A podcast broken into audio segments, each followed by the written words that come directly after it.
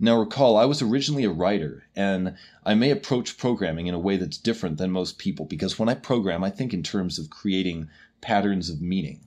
It's like a prose that informs a computer process.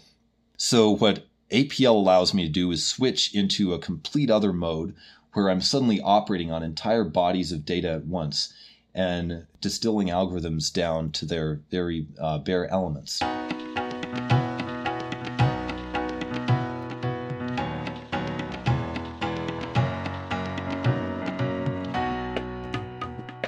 Welcome to another episode of ArrayCast. I'm your host, Conor, and today we have another special guest. But before we get to introducing him, let's go around and do brief introductions. We'll start with Bob, then go to Stephen, and then go to Adám. I'm Bob Terrio. I am a J array programmer. I'm an enthusiast. I'm not actually a professional programmer. I just do this for fun, and I do it in J. I'm Stephen Taylor. I'm an APL and AQ programmer, and I definitely do this for fun.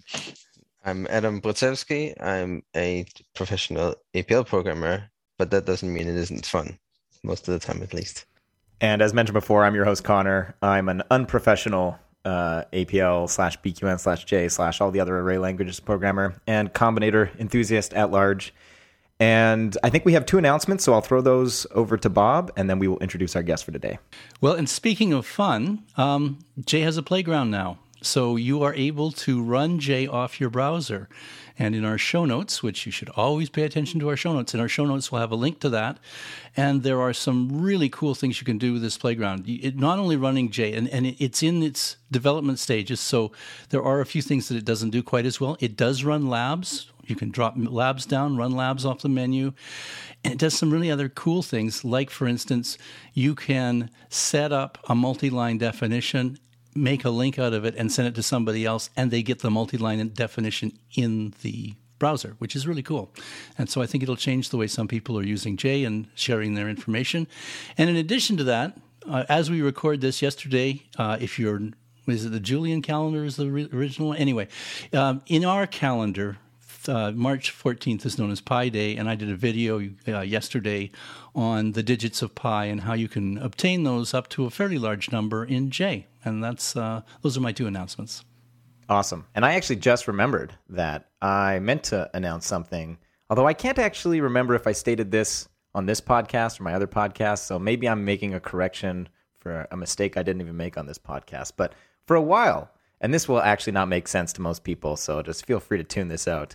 I've been saying that the psi combinator, which is known as over in both APL and BQN, is a specialization of the S prime combinator, aka the fork. That's actually not true at all, because the monadic fork takes only a single argument, and the psi combinator, aka over, takes two arguments. Anyways, it is a specialization of the D2 combinator. I'm not going to explain that because I've already confused everybody, but stay tuned. Either on this podcast or on my other podcast, we will get into that in more detail, but I apologize for having made that mistake for I don't know how many weeks or months at this point. But with those announcements out of the way, let's get to our guest for today. So our guest is Andrew Sengul, who I'm sure a few of our listeners have heard of at this point, as he's given multiple talks. He recently, I think it was at the British APL webinar, gave a talk, and that was in the last couple months at this point, so we're recording this in March of 2022. But I actually first saw this talk at the Lisp New York meetup back. I went and looked up the date. It was September 8th of 2020. So we're talking about, what is that, a year and a half? A year and a half ago at this point. And Andrew gave a talk basically of an implementation of APL, which also has some influences from K and other array languages in Common Lisp. And that's why he was giving the talk at the Lisp New York meetup. And I actually reached out, and we ended up having a conversation a couple weeks after that. So Andrew's a super fascinating person to talk to. He's currently, I believe, the principal at Scenario Technology, which I'm sure he'll tell us a little bit more about. And I think this is the first time that we have a sort of APL programmer first. I think Andrew, or he can correct us, is a Common Lisp programmer first and APL programmer second. But with that introduction, I'll throw it to Andrew. Feel free to tell us a little bit more about yourself and your journey through tech and how you ended up writing an APL compiler in Common Lisp. Thank you, Connor, and great to be here. I appreciate everyone hosting me today. So let's start off talking a bit about April. So APL compiles the core APL language into Common Lisp. It includes almost all the core functions and operators that are in Dialog APL, and they mostly work the same way. They're similar enough that I ported many of Dialog's defuns over to APL, and they're used as part of the test suite. So, as you mentioned, APL has some extras, like the K-style if statements, and like in K, you can use any number of named variables, so you have your own variable names as opposed to alpha and omega if you use that format. You can use the syntax from K with a set of indices at the beginning of the function listing the variables. So, right now, APL's main use case is invoking APL within a Common Lisp program. So you write open parenthesis APL and then a string containing APL code and then close parenthesis. There's a lot of other options for the input and configuration, but that's kind of the minimal use case. So I'm investigating some options to do things that would make APL more independent of Common Lisp from the user's point of view, like make an APL plugin for Emacs that would allow you to use it like you would use any other APL interpreter with a REPL that you would type stuff into and get results without seeing any of the Lisp code. But that's not ready yet, and my use cases for APL so far have involved building kind of the semantic and logical structure of a program in Common Lisp, and then doing the heavy algorithmic lifting inside of APL. So I recently wrote a paper for the 2022 European Lisp Symposium where you can see examples of some of this, and we'll put that out there for the viewers in the notes. And I have a one-line example where you use a Lisp library to load the contents of a PNG image into an array of RGB integers, and then you feed that to APL to build a matrix of the color palette in the image. So each row in the matrix is 3 elements wide with 1 set of RGB values per row. So that kind of demonstrates what you can do combining Common Lisp and APL. So For those listeners who aren't familiar with APL, Lisp and APL actually have a surprisingly similar history. Both of the languages were the work of mathematicians creating a new math notation. The creator of Lisp, John McCarthy, wanted a language to express the lambda calculus. So he built this parenthetical notation. And neither McCarthy nor Ken Iverson initially thought that their languages could be input to a computer. McCarthy told his student Steve Russell that you can't make eval work on a computer. Eval is a theoretical thing. But Russell he went and made it work. He wrote the original Lisp interpreter on an IBM 704. So McCarthy's original writing on Lisp was in the late 1950s, about the same time as Iverson was creating the APL notation, but Lisp was implemented on computers sooner than APL was. When Russell wrote the Lisp interpreter, he simplified the expression syntax. Originally, they had something called M-Expressions. He changed to using S-Expressions, which were everything in the expression inside a set of parentheses. So, and this was kind of analogous to how Iverson's colleagues simplified his notation to use with a teletype. They got rid of the superscripts and subscripts he was using and made it a more linear format. So both languages were simplified a bit to use with the computers of the day. And both Lisp and APL came to prominence in the mainframe world. Both of the languages served as operating systems for the mainframes that they ran on. Like APL had all the features like, send a message to someone else's terminal and all that stuff built in. And Lisp, now APL has historically been an interpreted language. Lisp pretty quickly went to being a compiled language. But when a lot of people think about compilers, they think of something that produces a static executable. But Common Lisp and other Lisps, they're both compiled, and they're also a real-time interactive system. So you get a REPL, you can evaluate things in that REPL. And one of the interesting things about Lisp is that you can evaluate and recompile a single function out of your program. And this is something a lot of people don't expect or realize is present there. But in Lisp programs, you can recompile a function or even an any individual closure in your program reevaluating it in real time. So when you're writing a program, you can actually create things in the source code that are like control panel elements that you can reevaluate to change things in your program as you write. But anyway, another interesting thing that happened with Lisp was that people created computer systems that were engineered to run Lisp on the bare metal called Lisp machines. The earliest of these were mainframes at universities, but there were a couple companies that built desktop Lisp machines. Those were Symbolics and LMI. And to this day, they're some of the most unique computers ever made. Their architecture is like nothing else out there, and they enable interactive development debugging down to the hardware level. So Lisp and APL both hit a kind of a slump when the microcomputers took off. Having a computer that could fit on a desk and that a consumer could afford was a revolutionary step in technology, but you needed to use low-level languages to really practically program on those machines because a higher-level garbage-collected language wouldn't run at an acceptable speed. And of course, there were Lisps and APLs for these computers, but you couldn't use them as much more than a toy. So they were locked out of the market segment that ended up defining computing. And that legacy has persisted today, even though our phones are thousands of times faster than mainframes from the 70s. So now it is notable that APL was powering one of the first PCs, the MCM70, but it didn't hang on in that market segment. So from this point, let's talk a bit about April's history and my own. So I was fascinated by computers as a young age, but when I got to college, the main thing that I was interested in there was journalism. And my initial plan was to be a writer at one of the big daily papers. So I got to have a lot of fun as a reporter. I would go to all these stories, and I would write something interesting by the end of the day. And I picked up photography later and I became a combination writer-photographer for the school paper. This was at the University of Washington. But toward the end, I started checking out the world of the daily papers and the professional journalism world. And I learned that if you're working at a big daily paper, it's actually a call center job. You're sitting at a phone, calling people and talking to them about your stories.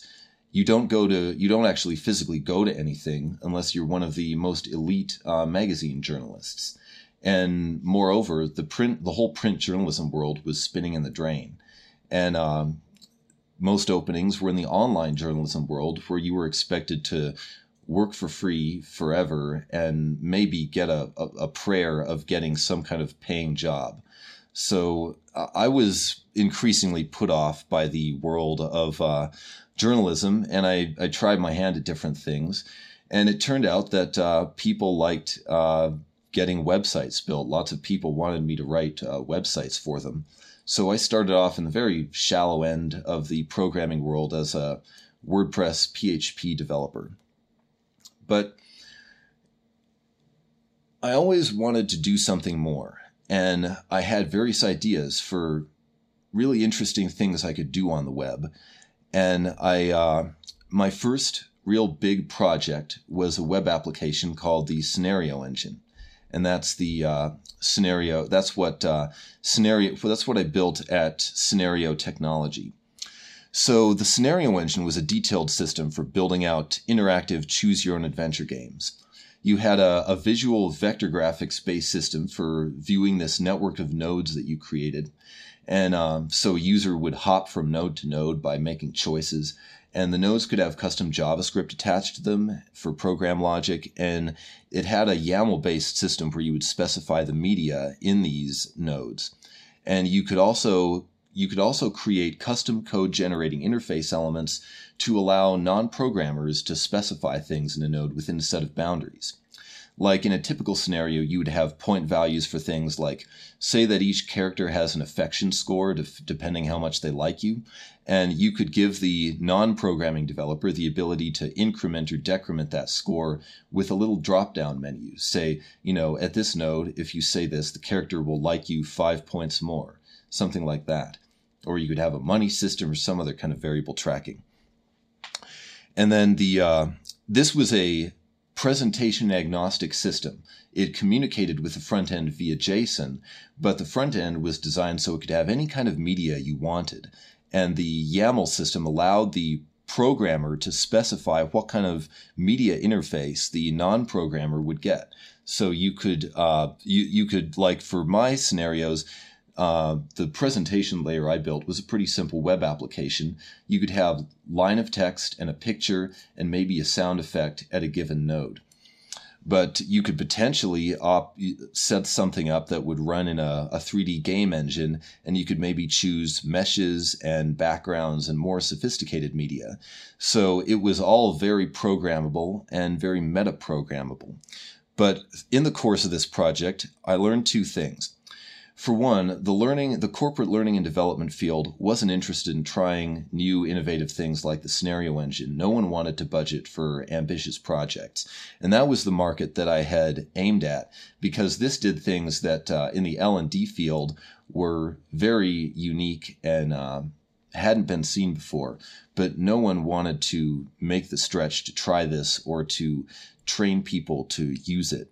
And the second was that the second thing I learned was there were limits to where I could go with metaprogramming JavaScript.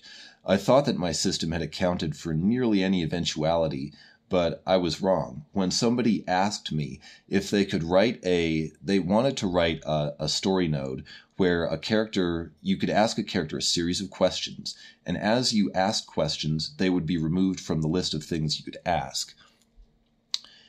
It's a pretty simple concept, but I realized that implementing this within my model would be very complicated. It would require essentially a basic extension to the model, and that more extensions to the model would start to really exponentially increase the complexity of the system.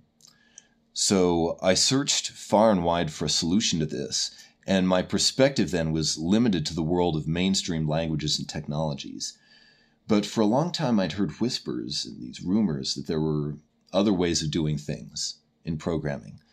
In particular, I'd heard about the Lisp language. I'd heard it was a programmable programming language where data and code were the same.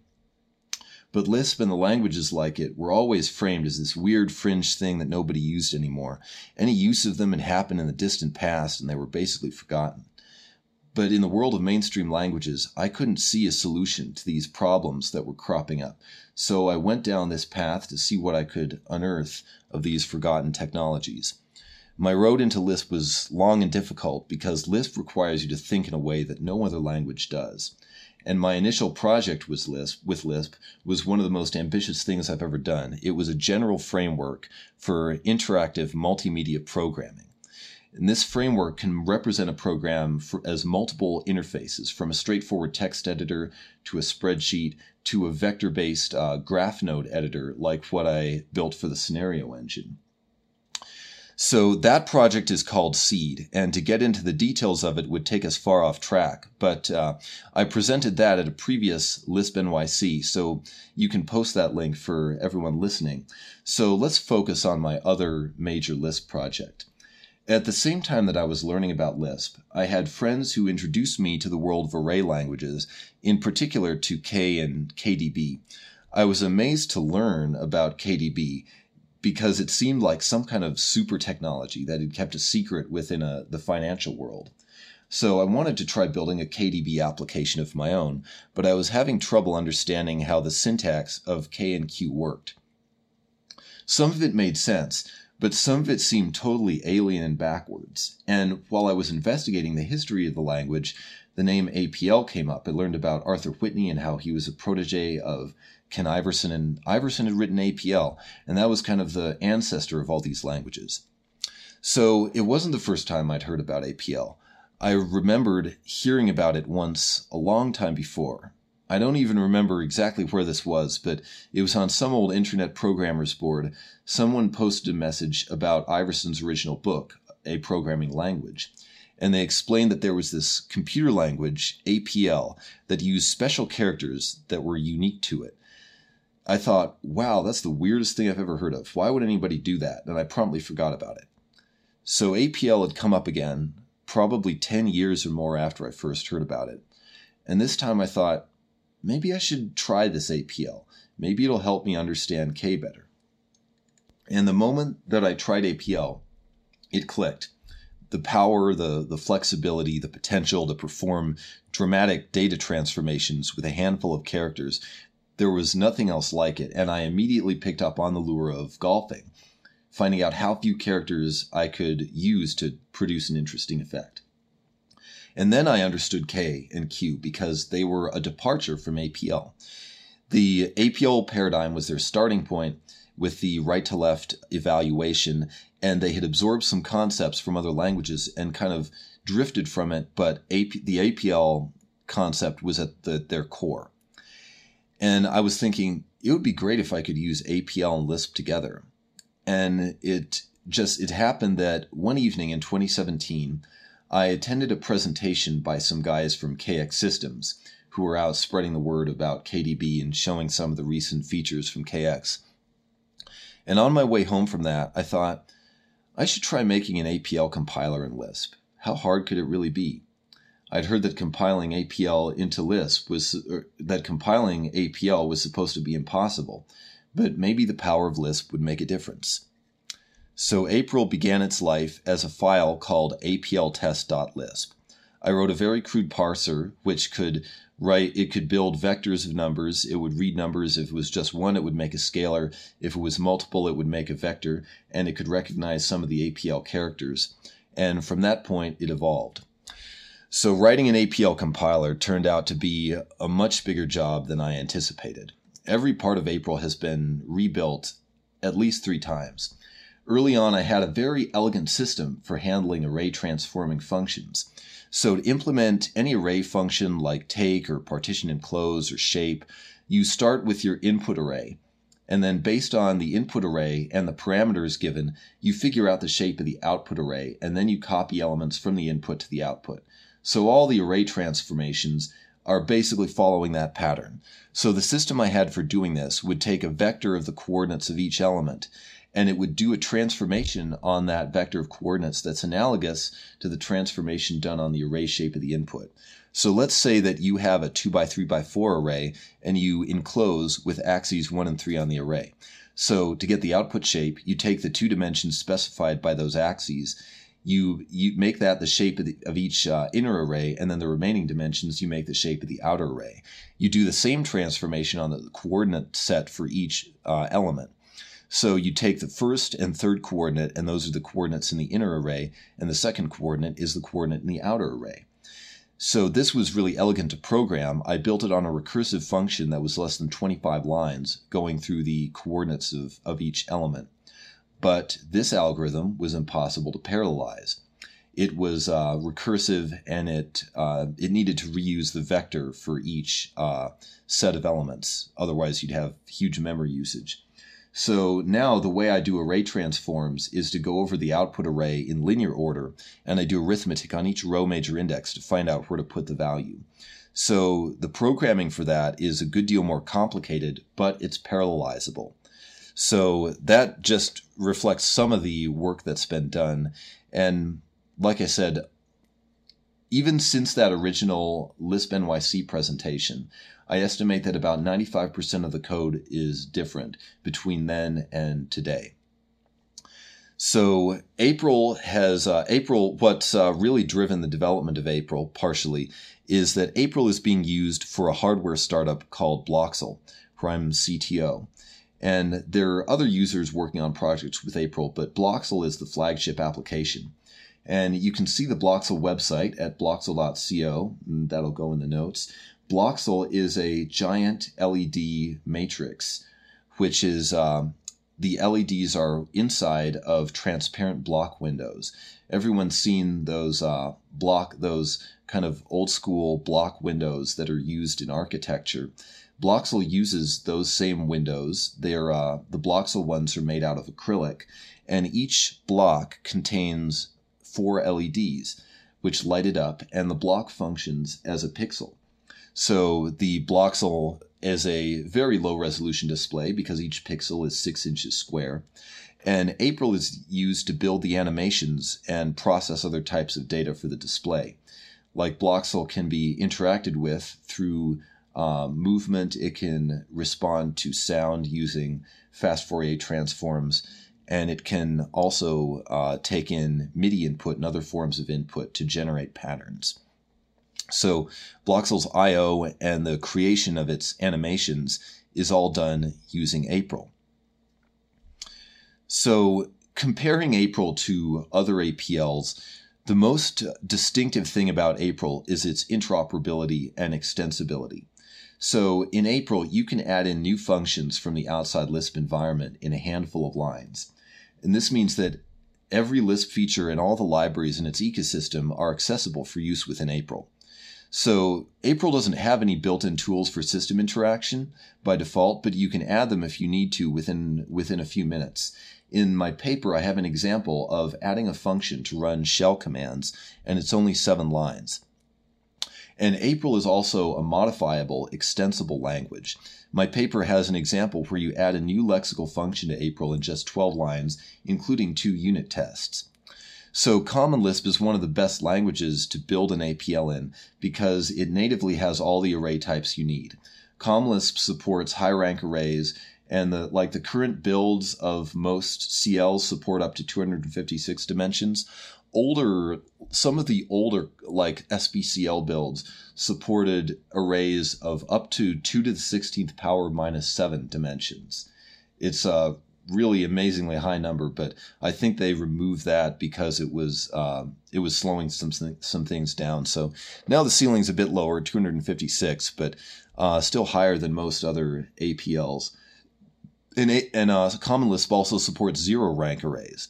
So the arrays that APRIL outputs, you can process using standard Common Lisp code with no special libraries. Now, for example, in Python, you couldn't do anything to a multi-dimensional array coming out of NumPy with Python standard tools because Python only supports vectors. And APRIL also gives you multiple windows on the compilation process. And you can see this in the paper too. You can pass an option to APRIL to make it print its compiled output instead of evaluating it, so you can see what a given expression compiles to. So I've done considerable work to make this compiled output human readable. There's a lot of macros I wrote just for the compiled output so that it would be succinct. And this has helped me to debug, so I pass that benefit on to the users who can check out their compilations and see what they produce. And you can also see the tokens that APRIL's Lexer outputs by passing a different option. The APRIL compiler, you could say, is a 2.5 pass compiler. It first has a lexer, which transforms the tokens into code, and then it does a lexer post-processing stage. So lexer post-processing is used to pick up the function variable names, and this helps a lot for knowing what's a function, what's a variable before things are passed into the main compiler. And it also does the processing of guards. Has to be done at the post-lexer stage. Guards are kind of a tricky thing to compile, if you can imagine, because for an interpreter, guard is easy to handle, because once you encounter that colon, you figure out if the statement before it was true or false, and then you either skip the next line or skip the line after the next line, depending on whether it's true or false. But in a compiler, you don't know if that first thing is true or false. So you have to find out if there's a guard, and then you have to wrap the following lines in an if statement. And that's best done before you hit the actual compile stage. But it's one of the hurdles that comes up compiling APL. But with the important part is it all works, and Lisp helps to make it possible. To talk a bit about my language philosophy and why I embedded Common Lisp in APL, different groups of APL implementers have grappled with the fact that APL's core notation itself isn't enough for all programming needs. So Dialog dealt with this by building up its system of control statements like the if, the else if, the case. And Morten Kromberg himself has said that these aren't really APL, these are kind of an add-on to APL. So I'm not such a big fan of the Dialog control statements and adding procedural things directly into the language. So my approach is to create a more distinct boundary between APL code and an external language that's used for the logic. And if I'm going to use an external language, I want to use the most powerful one available to me, which is Common Lisp, where I can design any semantic structure I want for my program. So this has really empowered the development of Bloxel because, for instance, the animations for Bloxel, the pixel animations, use a spec format that I built in Common Lisp. And those animation specs often require custom functions for an individual animation. So if I'm writing these specs, I'm faced with it. If I'm writing this in a more verbose language like Lisp, I'm faced with a choice. If I want to have a custom animation effect in a given animation, I can put that program in the individual animation spec and I can bloat it by dozens of lines. Like it might be 15 lines versus 50 lines for a spec if you have that behavior in there. Or I can put the animation function, the dedicated function, in a different place. In that case, I'm bulking out my code base with many functions which are each only used for a single animation. So that's more technical overhead, more bookkeeping I have to do. On the other hand, if I build the custom animation function in APL, then it's only one or two lines that's being added to the spec. And all the animation happens in that one line. So that's a way to fold away the complexity of that operation. So that's a win that you can't get using any other programming paradigm. Speaking of April's design, when it comes to April's design, one of the most distinctive things about it is the fact that the language is based on a central specification. So you can see this in April's source file, spec.lisp, which we'll link in the notes. And in the vector language group, some people have, they said to me that Lisp is a bad language, it's an ugly language, there's no reason to use it, it's needlessly verbose and complicated. They like to bring up that comparison where they say that APL is a jewel and Lisp is like a ball of mud that just becomes muddier the more you add to it. And they asked me why I use Lisp, and my reply to that is just read spec.lisp in APL. I don't know of any other language whose code base is organized around a central specification, and that spec describes everything in the language in under 1,000 lines. And there's more with all the unit tests, but the spec has all the functions and operators in there. They have listings like the inverse forms of every function. There's tags on every function that say whether they're scalar, whether they're commutative, and whether they can be used for things like the assignment by selection. Some functions have alternative characters, like the and function can either be the basic ASCII caret character or the specialized APL and character. And all of these things are expressed through the spec. In other languages whose code I've looked at, the standard library functions are sprawled out over dozens of source files, and there's no central place that you can go to get a bird's eye view of the language. And that's the kind of development that Lisp enables, where you can create semantic structures that are adapted for your specific application. And then a word about code size. I've heard reports that Dialog's core interpreter is about 100K lines of code, and the entire Dialog APL system is about 500,000. And GNU APL is also about 100,000 lines in total based on their web page. So April's most current count, made today, is 11,557 lines. And this brevity is another thing that is enabled by Common Lisp. So for a student who wants to understand vector languages, the April code base is reasonably approachable, especially when you have spec.lisp as a starting point. And the other languages, even if Dialog's source were available, would be daunting to approach. April is based on a framework called Vex, and you can see this in the repository. There's a folder called Vex. And Vex is a general framework for building vector languages. So later on, I'm one of those plans on the horizon is to make a variation of April with first-class functions and some other changes of mine to the language. So this will be enabled by Vex, and that's going to be one of the first kind of tests of Vex's flexibility, is if I can create a variant on April with first-class functions. But later, Vex could even be used for a K in Lisp or a BQN in Lisp. So that's something on the horizon. So thus far, does anybody have any burning questions, any things you'd like to better understand? Yeah, I think we probably all have a bunch of questions. It's interesting that you just answered one of my questions, which was going to be, do you have a current line count? Because I think I recall back in September of 2020, it was roughly 7,000. So it's grown by about 50%. And when you were saying that you've rewritten things, you know, at least 2 or 3 times, I went and took a look at the insights. And so I'm not actually sure this has been mentioned, but APL is totally open source.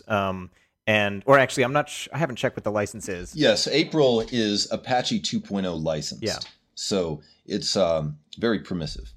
Yeah, and with the awesome part about that is that everything that Andrew's been talking about, you can go and take a look at the source. So the spec.list, spec.lisp, all of the implementations. Like you can, if you're looking to get started. I know at this point there are quite a few open source. There's J, there's BQN, there's APL. But back in the day, there wasn't a lot of open source implementations of vector languages that you could go and look at. But on the Insights page, just to wrap up what I was saying, there's been, since August 2020, 87,000 additions and 74,000 deletions. So you can see that that's considering that the core of the language is only, you know, roughly 10,000, that there's definitely been... he's not making that up. He's definitely been doing a lot of rewriting. But yeah, I do have another comment or question, but I'll pause and let other folks. I think Bob, you were rubbing your hands together. Yes, like I've done some simple estimates that show that APL's code base is 95% different than it was when I gave my Lisp NYC presentation, and I've had some great users who have been doing a lot of bugs. Justin Doughty, in particular, has given over 100 bug reports. Many other people have made contributions as well. So thankfully, there's an enthusiastic community forming around APL who have been helping to drive its development, and it wouldn't have come as far without their contributions. Is that Justin the same Justin that was the one who posted the Dialog APL enclosure repo just recently? Yes, the May project. Interesting, yeah. So we have APL, which is APL in Common Lisp, and now we have May, which is APL enclosure. So someone out there listening to this can go and create June, which will be insert other Lisp or insert other language with APL in it. Maybe J in Lisp? Yeah, I was going to say the obvious one is J in some form of Lisp. You've got June. That's true. Now, APL was originally named so it stands for Array Programming Reimagined in Lisp. Ah, that's interesting. I don't think I knew that. Stephen? Andrew, in your Lisp NYC presentation, you showed in Lisp the output from the parser. Some nice expressions with parenthesized, which showed a function and then the data following them. And they reminded me immediately of parse trees in K and Q. So K and Q do have functions as first-class entities, and they make available the result of the parser in the language so that you can take the parse trees that come from parsing expressions and then manipulate them as ordinary K or Q data structures and then evaluate the results of that. If I was following what you were displaying in New York, that's not something, well, that's certainly not something that APL normally does. And if I was following you, it isn't something that APL does, but it occurred to me, you can get at the results of parsing your APL expressions, and they're available to you in Lisp. So I suppose your Lisp programs could manipulate APL expressions rather than composing them as text to have them evaluated. I just wondered if that's anything which you've exploited. Yes. As a matter of fact, something you can do in APL you can't do in other APLs is invert a defun using the power with a negative. So there's a considerable amount of code manipulation that goes on inside of APL with the taking the compiled code and putting it through multiple transformations. Then one avenue of development that I've considered for APL has been using the compiled output and instead of evaluating it, passing it to a downstream compiler, which may produce optimized output in different paradigms. So for example, if I want to do something, if I want to do some kind of real-time processing and code it in APL, vector languages have traditionally not been considered options for real-time because they can do operations that would not work in a real-time language. But you could have a downstream compiler that will convert a subset of APRIL output into real-time languages like GLSL if you want to write a shader, say, with APL. If you do a big array transformation like re-enclose or something like that, it would say you can't do that and throw an error. But as long as you're doing simple arithmetic and other transforms that are doable on a GPU, then it could produce a GLSL. There's already Lisp systems that produce shaders. One of these systems is called Sepl, and there's a YouTube channel where you can watch a number of videos demonstrating it. So this is how Lisp has been applied to the creation of shaders. And at some point, it would be great to tie APL in there via APRIL using a downstream compiler. I'd really like to write a shader in APL because it would give me the most expedient way of expressing that logic. So that's, and then there's also, I've been looking at real-time audio processing, all things that you could do with using a downstream compiler and some glue connecting it to APRIL. One of the questions that I had, because you've mentioned, you know, choosing Common Lisp is one of the most powerful languages to do this kind of thing in. When you were entering the world of Lisps, did you look at other Lisps like Racket and Scheme and Closure? And is there a reason that Common Lisp is a better fit than other languages or other Lisp languages? Yes, I started, the first Lisp I really did much with was Racket. And I've looked at the Scheme world. So the thing about Scheme is that it's fragmented. And there's a risk of betting on the wrong horse when you pick a scheme, because everyone's got their variation, and maybe the one that you choose isn't going to be around for the long term. Maybe people are going to gravitate to another. And Racket actually seems to want to get away from being a Lisp altogether.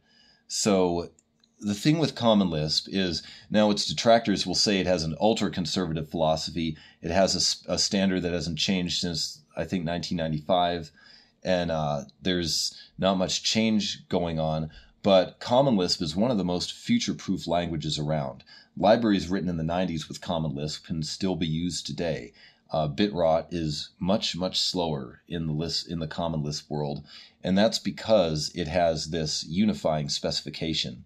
So for those who don't know, Common Lisp has a variety of implementations. There's the one that I mostly use is SBCL, Steel Bank Common Lisp, which started out as Carnegie Mellon University Common Lisp, and that one emphasizes performance. Then there's Closure Common Lisp, there's Armed Bear Common Lisp, which compiles to Java. There's Embeddable Common Lisp, ECL, which is more efficient, runs on small processors. There's the new Clasp compiler that is implemented in C++ and has C++ interop, and there's Allegro Common Lisp and LispWorks, which are both proprietary implementations, but they all they're all mostly compatible, and APRIL has been tested and made to work on all of them. So in the Common Lisp world, you have multiple of these alternatives, but you are guaranteed a level of baseline functionality. So if I want to write something that's going to be usable in the long haul, Common Lisp is one of the best solutions for that reason. And while Scheme is aesthetically beautiful and very kind of conceptually pure, Common Lisp, in my experience, is the one that you go to really build things that work out in the real world. And I really like its macro system, and it's for real-world applications, Common Lisp has been a great solution. This is a totally random question, but so I'm a day-to-day developing C++, and C++ also has a bunch of compilers, but our names are very boring. They're just GCC, Clang, or C-Lang, which stands for C language, The Microsoft compiler is MSVC, which is just an acronym for, I think, Microsoft Visual C or C++. Is there a reason for the very colorful, like Steel Bank, Armored Bear, Allegro? Do those come from something? Or are those backronyms? Like they just want it to be ABC or? Well, Armed Bear is just ABCL, so they're just thinking ABC. So Steel Bank is called that because it came from Carnegie Mellon University. Andrew Carnegie was a steel magnate. Andrew Mellon was a banker. So that was its name source. Interesting. Closure Common Lisp is just, they were thinking of, you know, closures in the language. Embeddable Common Lisp is obvious. Allegro, I don't know why they called it that. It started out from a company called Harlequin, I think, making a Lisp implementation. Now it's Franz that produces that. And the Franz, so you know something funny about Allegro Common Lisp is that when I tried it with April, it turns out that Allegro Common Lisp thinks that the arrow and the star and the other unique APL characters are alphanumeric. They match its alphanumeric test. So I emailed them about this, and they were like, oops, that's a mistake. So I guess that no one has ever tried. So the only things that don't match alphanumeric in Allegro CL are the common keyboard non-alphanumerics, like the minus, the plus, but anything, literally any other fancy character, from the box drawing characters to you name it, are considered alphanumeric. So I don't know what they were thinking when they wrote that. But I don't know if they have those proprietaries have a ton of users. The main thing that people use Allegro Common Lisp for is the Allegro graph technology. So they have a very advanced graph database with a search engine that's all in Lisp and bridges to other languages. But that's the main thing that their implementation gets used for. And this will be my last, because I'm hogging all the questions here. But you mentioned Racket was, in your opinion, trying not to be a Lisp. Do you want to share like a couple words on, because that's the first time I've heard something like that. I just recall seeing something about them wanting to move to a non-Lisp syntax because parentheses are hard for people. Interesting. I'll have to look into that. So I would have to look into that more. Listeners can do that research, but that's just what I recalled from it, was that Racket is kind of the biggest scheme right now, but that people were thinking maybe we should move to a different syntax. All right, we'll throw it to Bob and then to Adam, because I think they both have questions lined up in the queue. My question goes back a little bit more to the history of Lisp and the history of APL, because Lisp, I believe, is based on Church's lambda calculus. Is that right? Yes. And APL at the same time was actually sort of an outgrowth of combinators, which at that time, before, I can't remember who it was put them together, but somebody realized that lambda calculus was just a different way of describing what combinators can do. But combinators are actually a simplified form, because you're not using your point free, you're not using variables in that case. You don't have to bind all your variables. Yeah. By putting April with the lambda calculus and the combinator form together, what sort of things have you found out about those two ways of describing procedures? People will say that Lisp and APL are very different, but I find there to be deep similarities within the language and parallels that you wouldn't have expected. And Lisp has actually been influenced by APL. There was a long-standing bug in one of its trig functions because of a mistranscription from APL. And I suspect that the Common Lisp array model was influenced by APL because it's got the zero rank, it's got all its row major ordering. So I suspect that there's been a long-standing cross-pollination between the languages. And I also did a Usenet post where I asked why Dialog does its, I think it's arctan in a certain way. And I received an answer from the programmer who did who actually pioneered that method.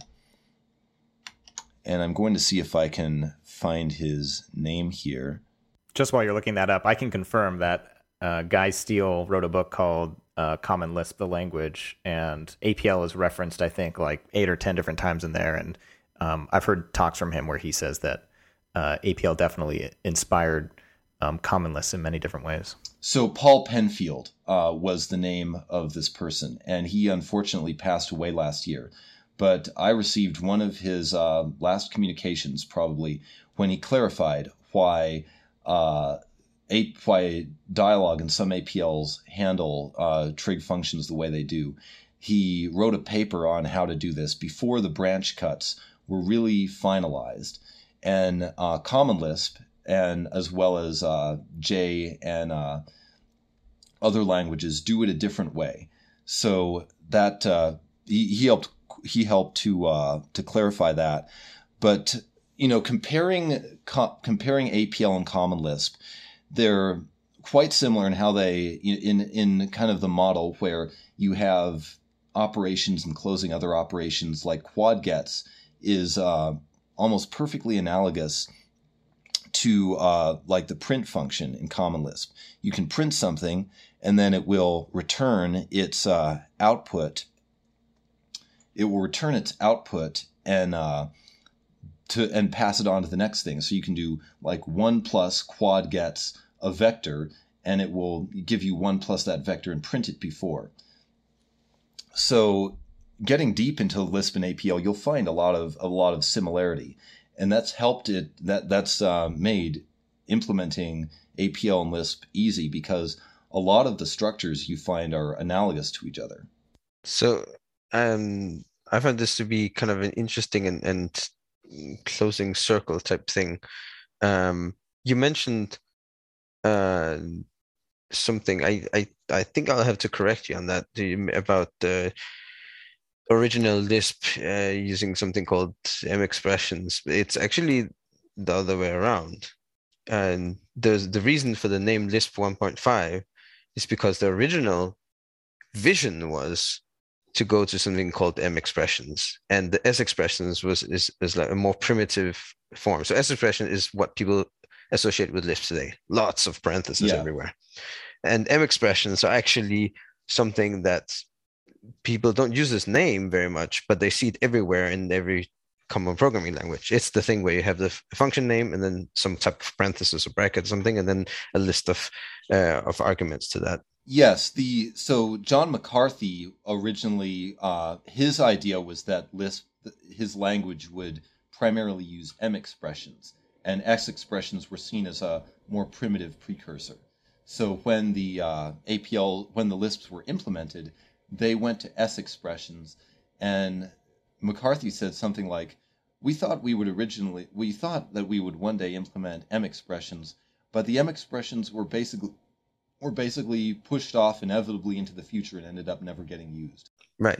But that doesn't mean that, he wrote things using M expressions, even though there was no Lisp that could handle them, with apparently envisioning that his writings would be future-proof, because if one day M expressions would be the thing, and the intermediary step S expression, part of the parsing, would be an intermediary thing on an old thing. But what I find is interesting then is you say the similarities between APL style languages and Lisp, and there's this I think fairly amazing page on this website called kpark.com, which is just lisp.txt. Mm-hmm. We'll put the link to that obviously, and it compares Lisp languages with APL type languages, and including a timeline. It's written in Arthur Whitney English, meaning it's very terse. Yeah. But it basically, I mean, the conclusion I make from it at least is that K is basically Lisp 2. K was heavily influenced by Lisp. In its kind of Lisp structures that it uses. So it's another example of the kind of long-standing relationship between these languages. Right, and so that brings me to the question, really. So okay, APL is APL, or very specifically Dialog APL, more or less in Lisp. Maybe K would have been a more natural fit. Or maybe it would have been possible to meld them even closer if doing K. Perhaps. Now, one of the most salient features of K is that it is strongly typed, down to the scalar variable. So for Lisp, doing scalar types is more complicated. Doing array types is simple. Arrays in Lisp are typed. And April uses a lot of kind of type changing under the hood. You don't get exposed directly to any of it unless you want to manually work with types in April. But there's a lot of things use minimal types under the hood, and then they get upgraded as necessary. April actually includes functions that let you find the type of an array and assign a type to an array. So for example, if you're making a PNG image, the library I use for that assumes that you are having an array of all 8-bit integers. So you can do 3 quad dt your array in April, and what that does is it coerces it to an 8-bit array if you're going to do PNG images. So the number 3 corresponds to 8-bit array because 2 to the 3rd power is 8. So, and then if you're going to do and that's unsigned. If you're going to do a signed array, it would be 13. So 10 plus 3 means 2 to the 3rd power signed. But that's just kind of an example of the format that quad DT function uses. And then as an aside, April includes a minimal subset of the quad functions that you have in Dialog, basically the really important ones. But you can always add others if it helps you using that interface I described, which is you can read about in the APL, in my APL paper. Stephen, would you really call K/Q strongly typed? How strong do you need it to be? I don't know. Andrew was saying this. To oversimplify, which is my special subject in APL, you can pretend you just got 2 data types, text and numeric. And in Q, we have 3 types of integers: symbols, characters, dictionaries. And the symbol thing is also a definite influence from Lisp. There's not a lot of characters that have the symbol type, and Lisp is one of those. And Lisp uses them to an even greater extent than K. They're used in the macros, where you metaprogram. Yeah, that's something that at some point I may look at introducing into April. But then you were talking about, you can pretend you only have a couple types in APL, and it's a little different in April. So here's one of the differences, arising from the compiler design. So in April, there is a more definite distinction between floating point numbers and integers. For instance, the complex numbers in Dialog and other APLs, I don't think that there's any other that has complex numbers with any other type of part than floating point. In Dialog, your complex parts are floats. In April, your complex parts can be either floating point or rational. And April supports rational numbers, which are, it just inherits those from Common Lisp. I don't know if I could have implemented them otherwise, but the rational numbers in April, they're printed with an R as separating the numerator and the denominator. So if you do something like division sign iota 5, you'll get 1, 1/2, 1/3, 1/4, 1/5. So those numbers, rationals are only really useful if you have big num support in your language, which Common Lisp does, and they can be quite slow to process. So you have to be conscious about using them. But the important thing is that they're there. And you can have complex numbers with rational parts.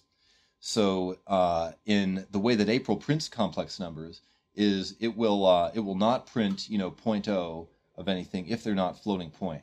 And April will only print a number that's actually internally a float with decimals. So you need to be a bit more aware of that distinction when you're using April. This is in contrast to Dialog and other APLs, but this is necessary because April is more porous than the other APLs. You can easily process its output with outside code. And the mentality that goes into most APLs is we don't want the developer to have to worry about whether something is a float or an integer under the hood. And often things will be printed like floats or coerced to floats For instance, if you have an array made out of, if you have a column of complex numbers, and actually complex numbers always have floating point parts, but in APL, you need to be a bit more aware of the type of numbers that you have, because when you can pass them out easily into Common Lisp and work with them, there's important distinctions between the floats and the integers in that outside code. Have you had a look at NARS 2000 at all? I haven't. I know that it has. I know that it has rationals, but I haven't looked at it. It has rational complex numbers as well. So, okay. Yeah. So if you tell it, so in APL and J as well uses a J delimiter between the letter J delimiter between the real part and the imaginary part. So if you say, for example, in NARS 2000, as using the R like you described as well. So if I say 2R4 J 3R4, so that's 2/4 real part and 3/4 imaginary part, it will respond back 1R2 J 3R4. So it simplifies the 2R4 to a 1R2. So it's using rationals, the complex numbers. Exactly, and APL will do the same thing. Right. So I haven't gotten into NARS 2000 because it's Windows only. Yeah. It's supposed to run on Wine, I think, but yeah. So Andrew, did you ever look at J for this? Because when you're describing the rational numbers and extended numbers, big numbers, J has all those and actually sounds like it implements in the same way and does distinguish between those different types. Yeah, I've looked at J a bit. So I recall the Eric Iverson podcast. So I'm going to weigh in on the controversy myself. And I'm not a big fan of the J approach. And to me, the strong point of APL is its notation. And going back to Iverson's paper, notation as a tool of thought, the advantages of a custom notation are manifold, in my opinion, compared to ASCII. And that's another reason that I'm excited about what Marshall Lochbaum is doing with BQN, because he's pushing forward the development of new notations for programming languages. And for K, I think K is about at the limit of what you could reasonably do with ASCII, because K is just a vector language. It doesn't use the higher ranks, doesn't have those functions. And even K has overloading to the point that it can be very daunting to understand. But when you get to J, you've got your period and your colon system, and I just can't process it as easily as I can APL looking at these combined symbols. So it's a notation.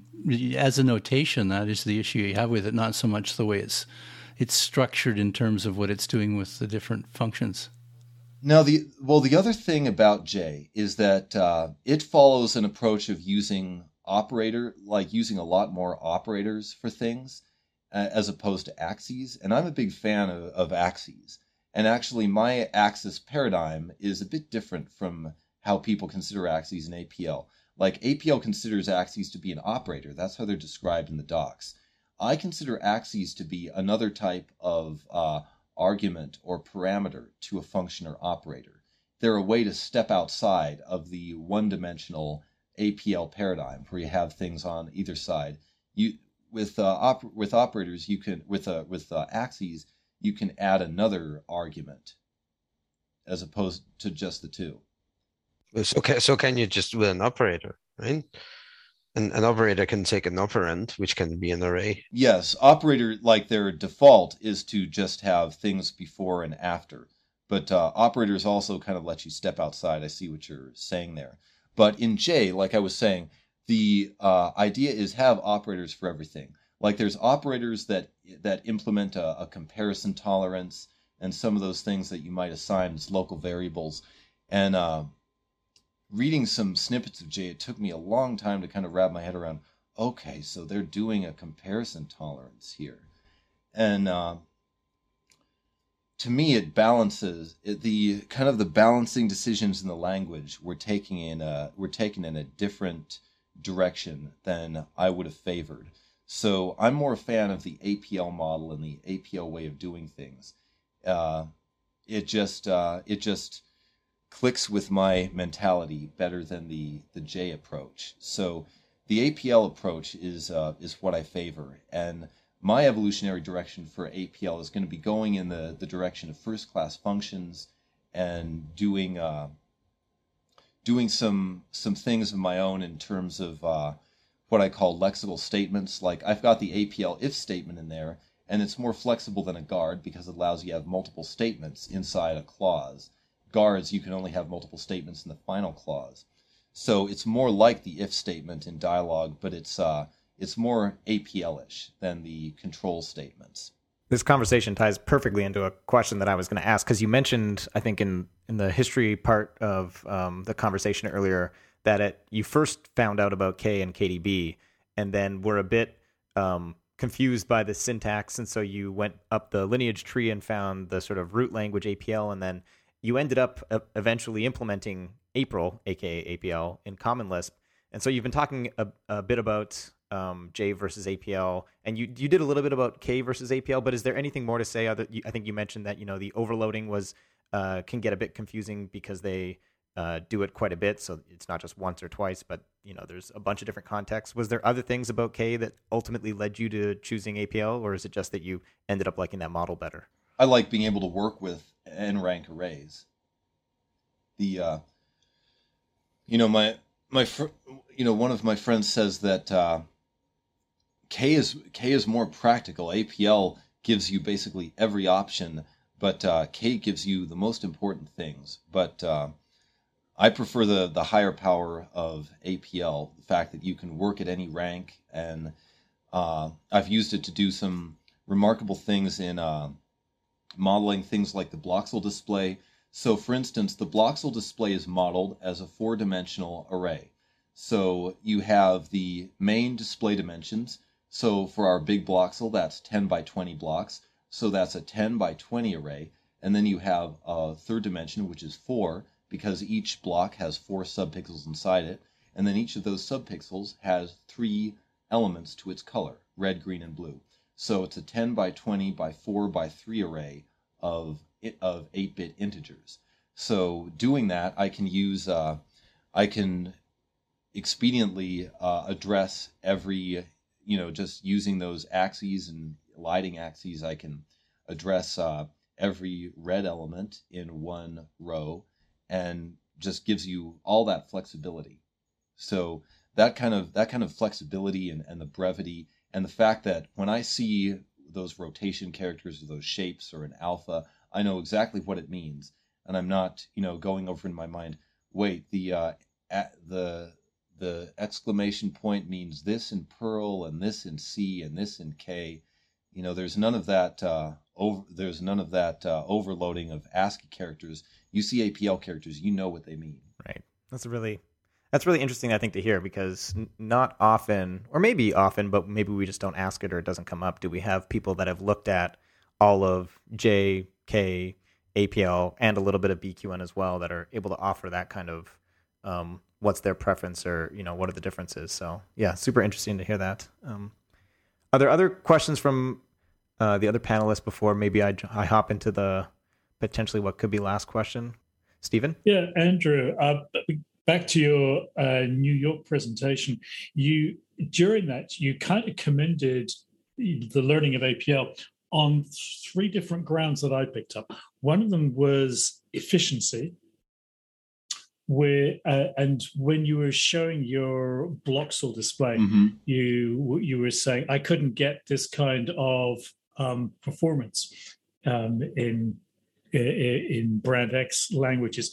That kind of surprised me. It reminded me of something that Arthur Whitney had said about K in the British APL Association's 40th anniversary celebration back in 2004, that was.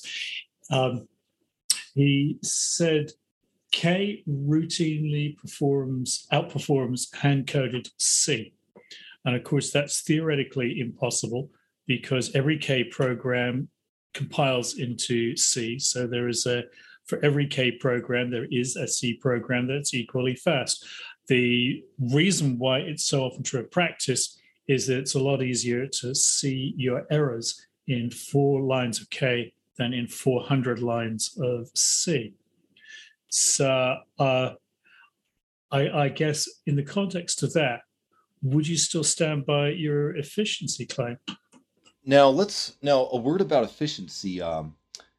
I think I may have meant it was more efficient to write I could more efficiently write and create patterns in APL.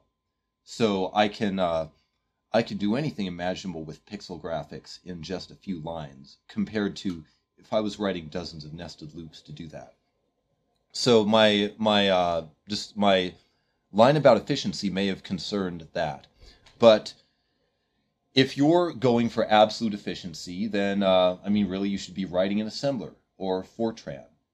But the question is, how long will it take for your brain to burn out trying to write large, sophisticated array transformations in those languages versus APL?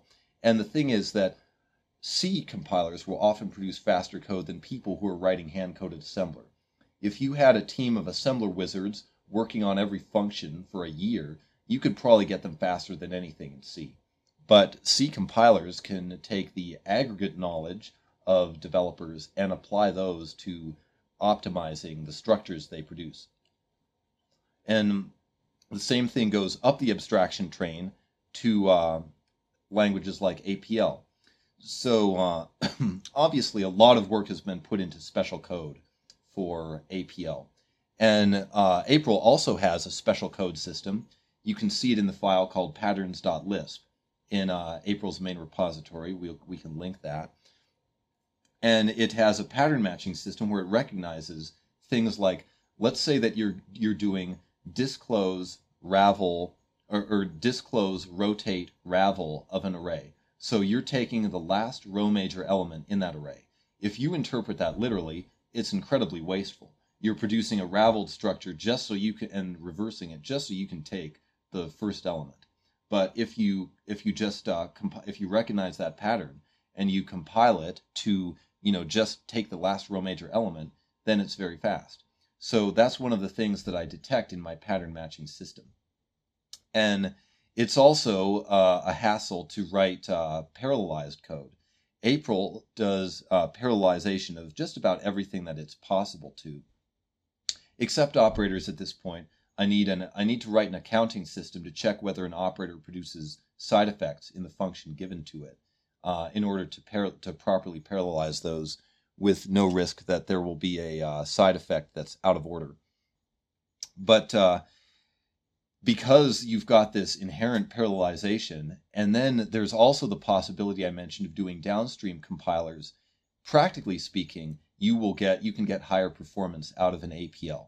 Now, reminding everyone that Dialog is still much faster than April. Dialog has had a 30-year head start. But April has a robust framework for doing multiple kinds of optimization. And that's what's going to make a difference in the long run. But in terms of efficiency, what really counts is how fast you can get an efficient program written. And by leveraging the power of computers as a labor-saving technology, we can create more efficient output using the computer to recognize patterns than we could if we were writing Fortran or assembler programs by hand. Thank you. You mentioned 2 other reasons for paying attention to APL. You spoke, I think, of what I call code management, about about APL permitting you to write what would otherwise be lengthy chunks of code, special customizations for Bloxel, for example, in just one or a handful of lines. Correct. And as a result, these special customizations didn't bloat out the main code base. And lastly, and I think you said least about this, but I really invite you to say some more. You were suggesting that learning learning APL and learning to solve problems in APL would change your thinking, and I inferred in other programming languages, other places you develop. The lesson of APL is that you can consider entire bodies of data at once. And obviously in most languages, to do the things you do in APL, you need to write dozens of nested loops. And that takes you away from the problem itself. It forces you into this lower level of thinking and also creates opportunities for error. So I'll take this chance now that we're nearing the end to expound on some of my programming philosophy. So talking about how it changes your perspective. I spoke to a C++ developer a while ago who told me, the really hard thing in programming is naming things. That's the main challenge, is naming things. What I take as the true challenge in programming is creating balance. It's balancing the factors in your program.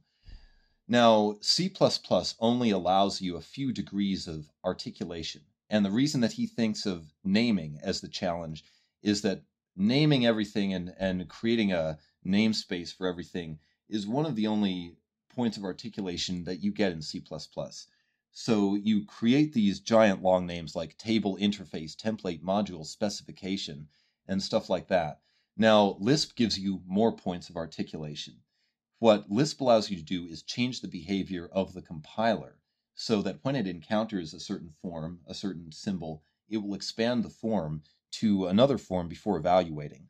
And Lisp also gives you control over read time so that when the reader encounters certain characters, it'll carry out special behaviors. So this will give you 2 points of flexibility that simply don't exist in other languages.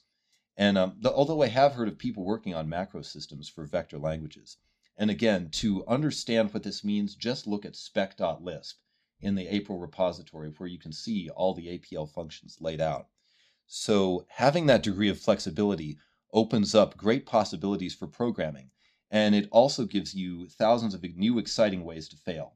You need to write Lisp. You have to conceptualize multiple points along the timeline. You have to understand what happens at compile time and then what happens at runtime. And if you're using reader macros, you also need to know what's going on at read time with those macros. So if you mix up any part of this, you're going to have very mystifying bugs. So if That balancing act is where APL comes into play, and adding APL to the mix of Lisp gives me balancing possibilities that didn't exist before.